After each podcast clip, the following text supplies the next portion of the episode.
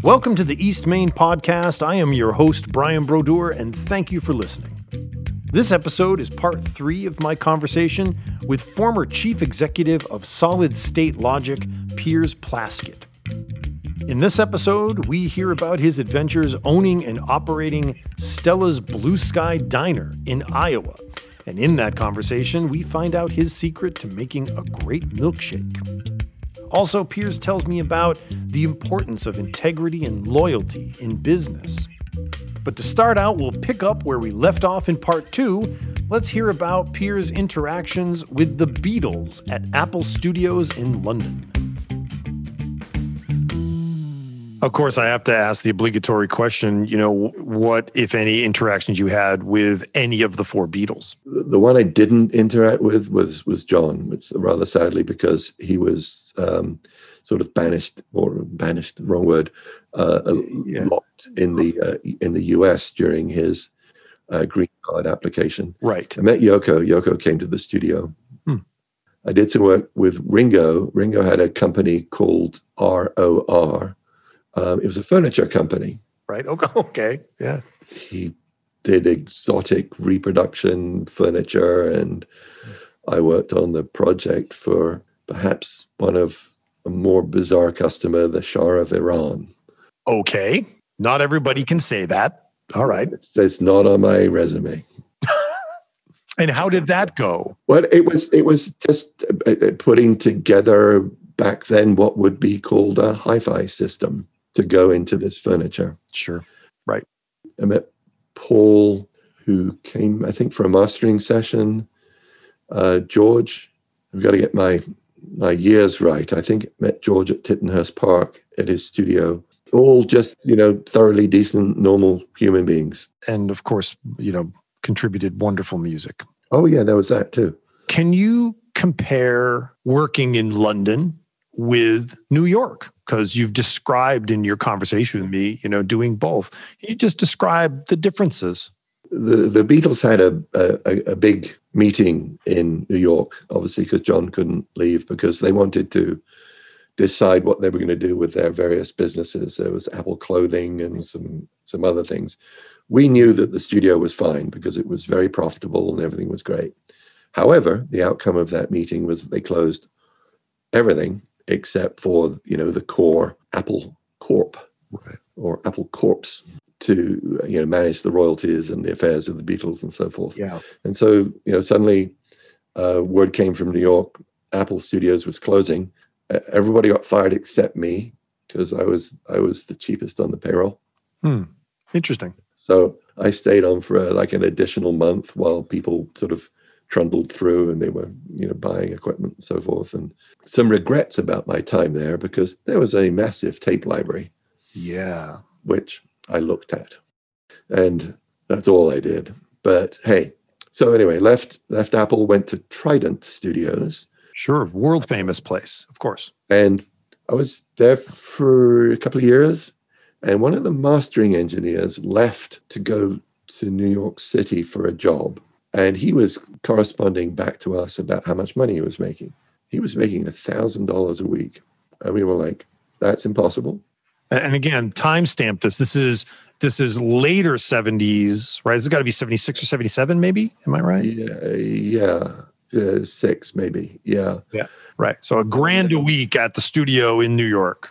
Yeah. And uh, as a mastering engineer. And it was because, you know, his brand was I did a bunch of albums for for you know very famous UK bands. Sure. And we are like, it's impossible. There's no way. But to answer your question, the the difference then between a UK recording studio and let's say New York recording studio, because I'd say London and New York were my uh, geographical experience. Right. In London, it was very much the school of hard knocks. You joined as a tea boy, whether you were a man or a woman, you were a tea boy. And guess what you did?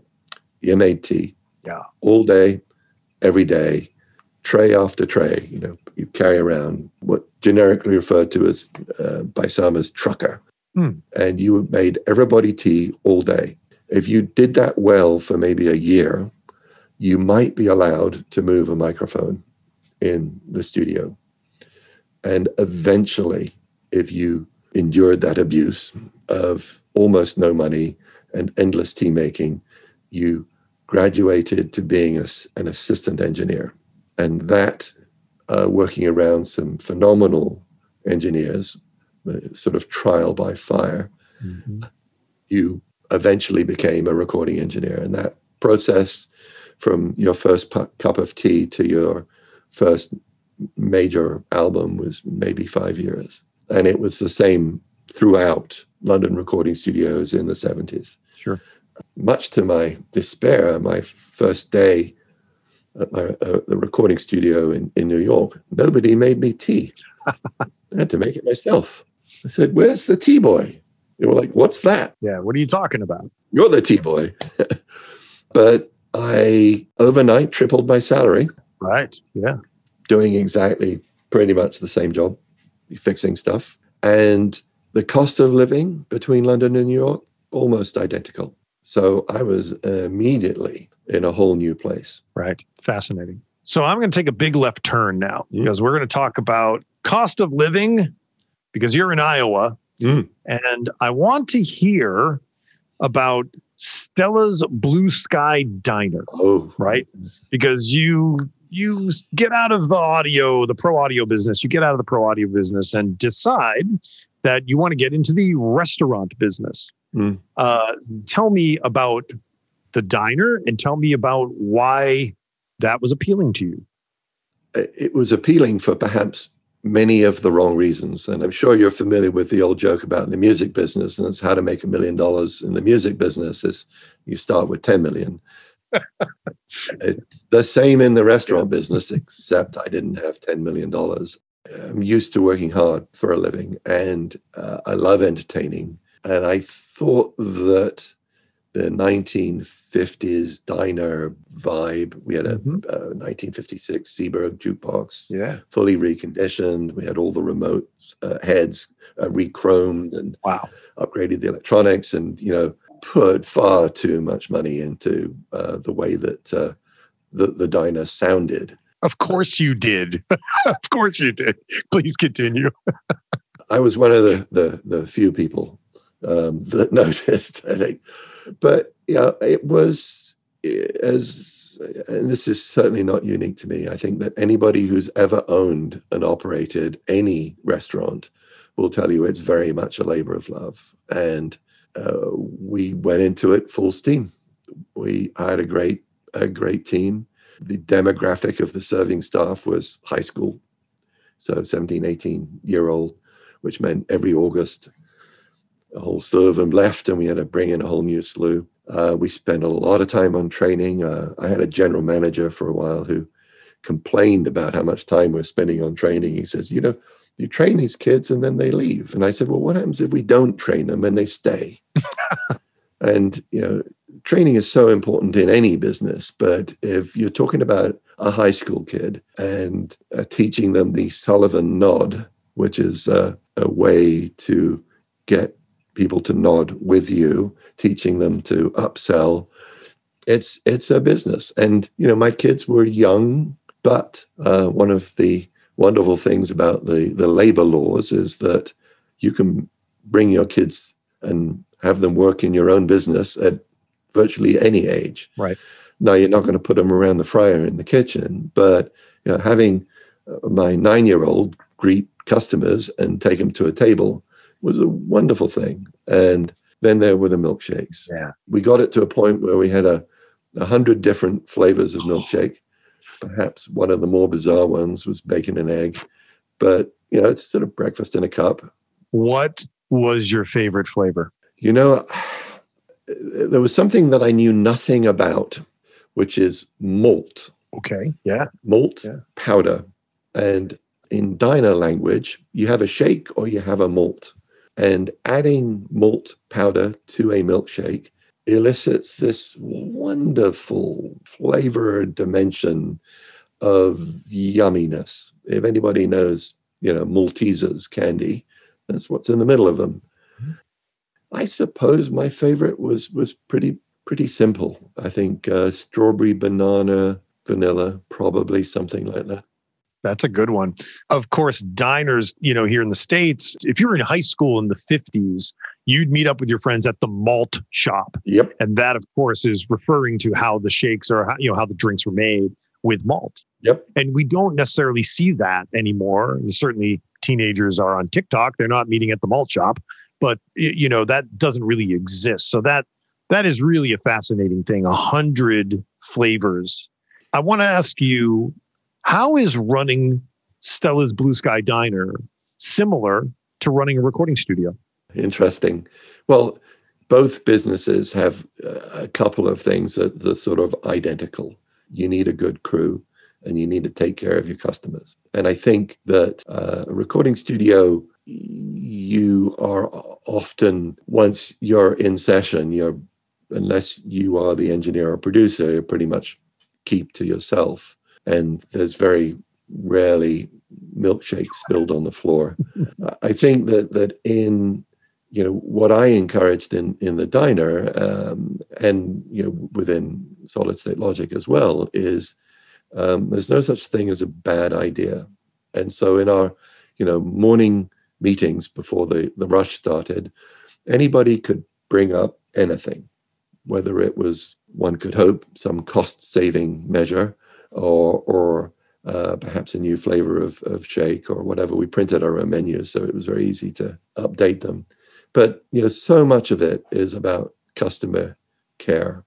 And I think owner operators can spend so much time in the back room doing the books and operating and worrying about the bottom line. Yeah.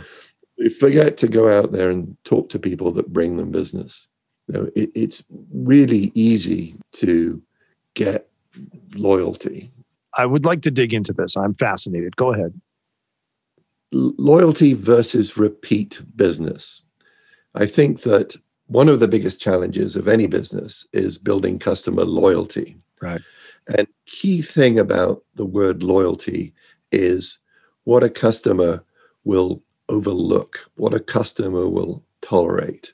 I think if you mess up, whether it's the steak isn't done to the right temperature, um, or you spill something on a table or whatever, how you recover from that will affect how that individual views you and your company. And you know, the the Chinese symbol for crisis is the combination of the symbol for danger and the symbol for opportunity. Right.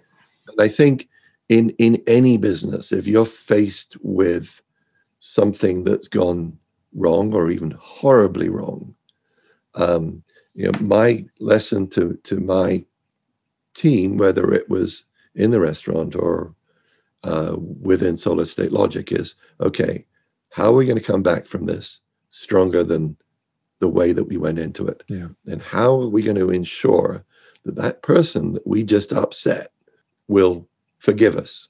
And you got to work hard at that. And I think that successful businesses know how to do that. Mm.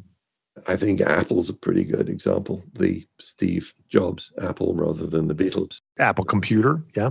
I mean, the, the very first time I broke the screen on my phone was the day before I was going to be flying out on a business trip. And I zoomed over to Apple.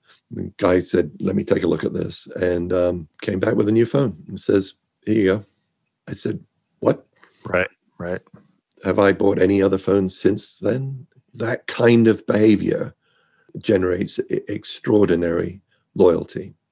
And it's you know it's, it's a wonderful thing. Sure yeah. I traveled many millions of miles uh, on various airlines. Um, joined american airlines frequent flyer club right around the year uh, that it was launched which was 30 40 years ago.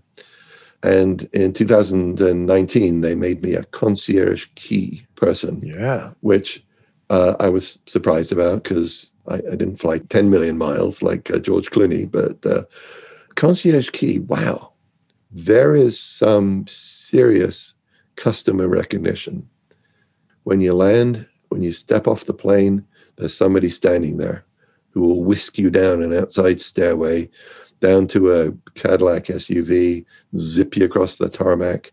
I mean, this is rock star treatment. Yeah. And out of all of the loyalty clubs I, I have joined over the years, American Airlines sort of head and shoulders uh, above everybody else. And, uh, you know, the first time somebody met me at the door, I'm like, oh, wow. The second time, the third time, the tenth time, I'm like, this is like amazing. Uh, and I began to get used to it. And I thought, well, be careful. This is only for a year.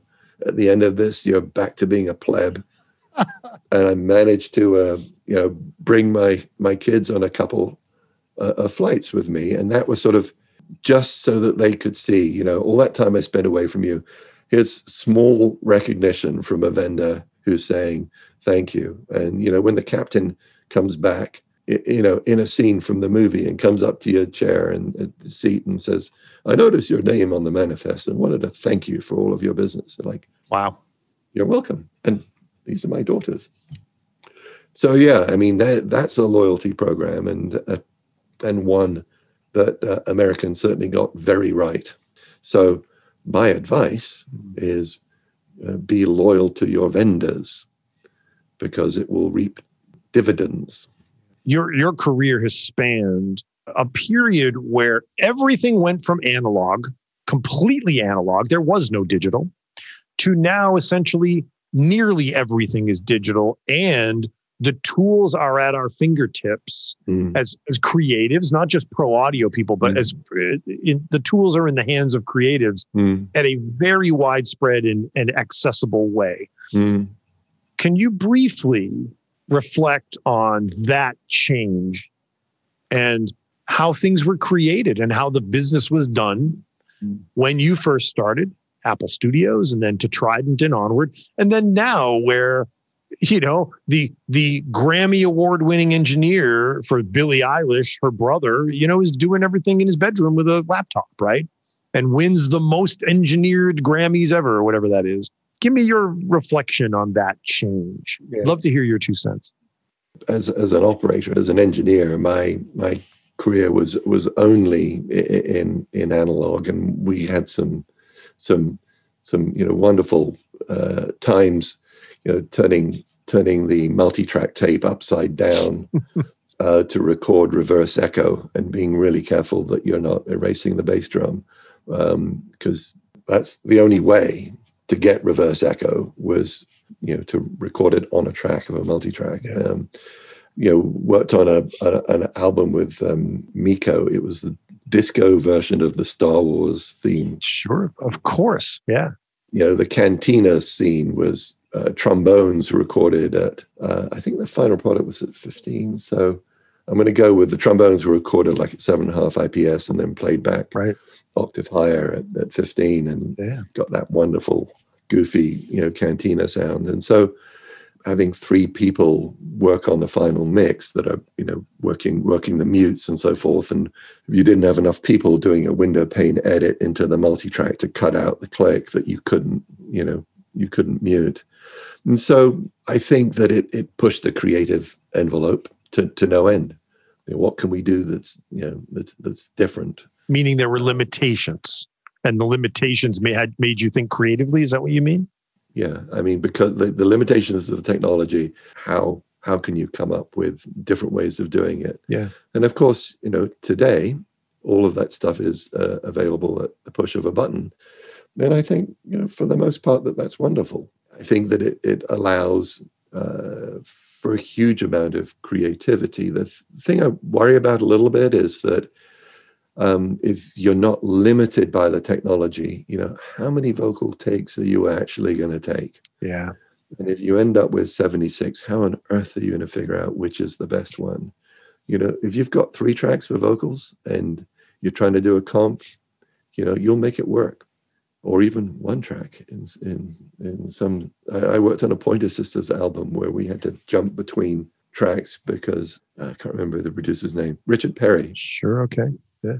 He'd, he'd erased uh, some lead, lead vocals, and the, the, girls were very upset with him. And and boy, that was a packed multi-track. And I heard it for the first time when he brought it in, and we had to record right then and there. And I didn't have a mix-up, and it's like, oh, it was fun. It was fun. Nothing like a bit of pressure. Yeah, there's no undo button. There's no Command Z to undo. You know, hitting that record button. And you know, the cool thing about being an engineer in those days is that you you came with the room. You were considered to be, you know, sort of on par with the guy that yeah, it wasn't considered much of a science.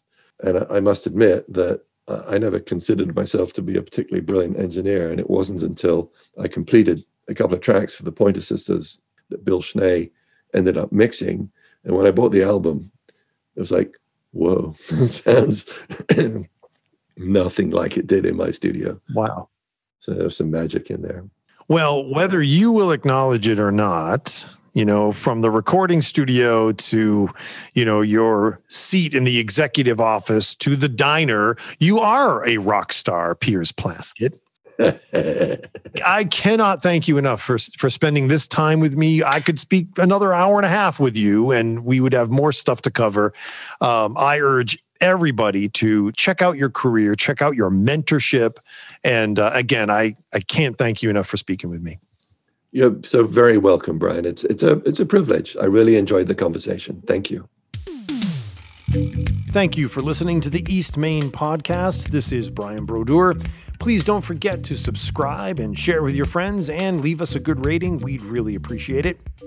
If you want to drop us a line, you can, of course, visit our website, eastmainmedia.com, and follow us on social media at East Main Media. And as always, please stay safe and healthy. Thanks for listening.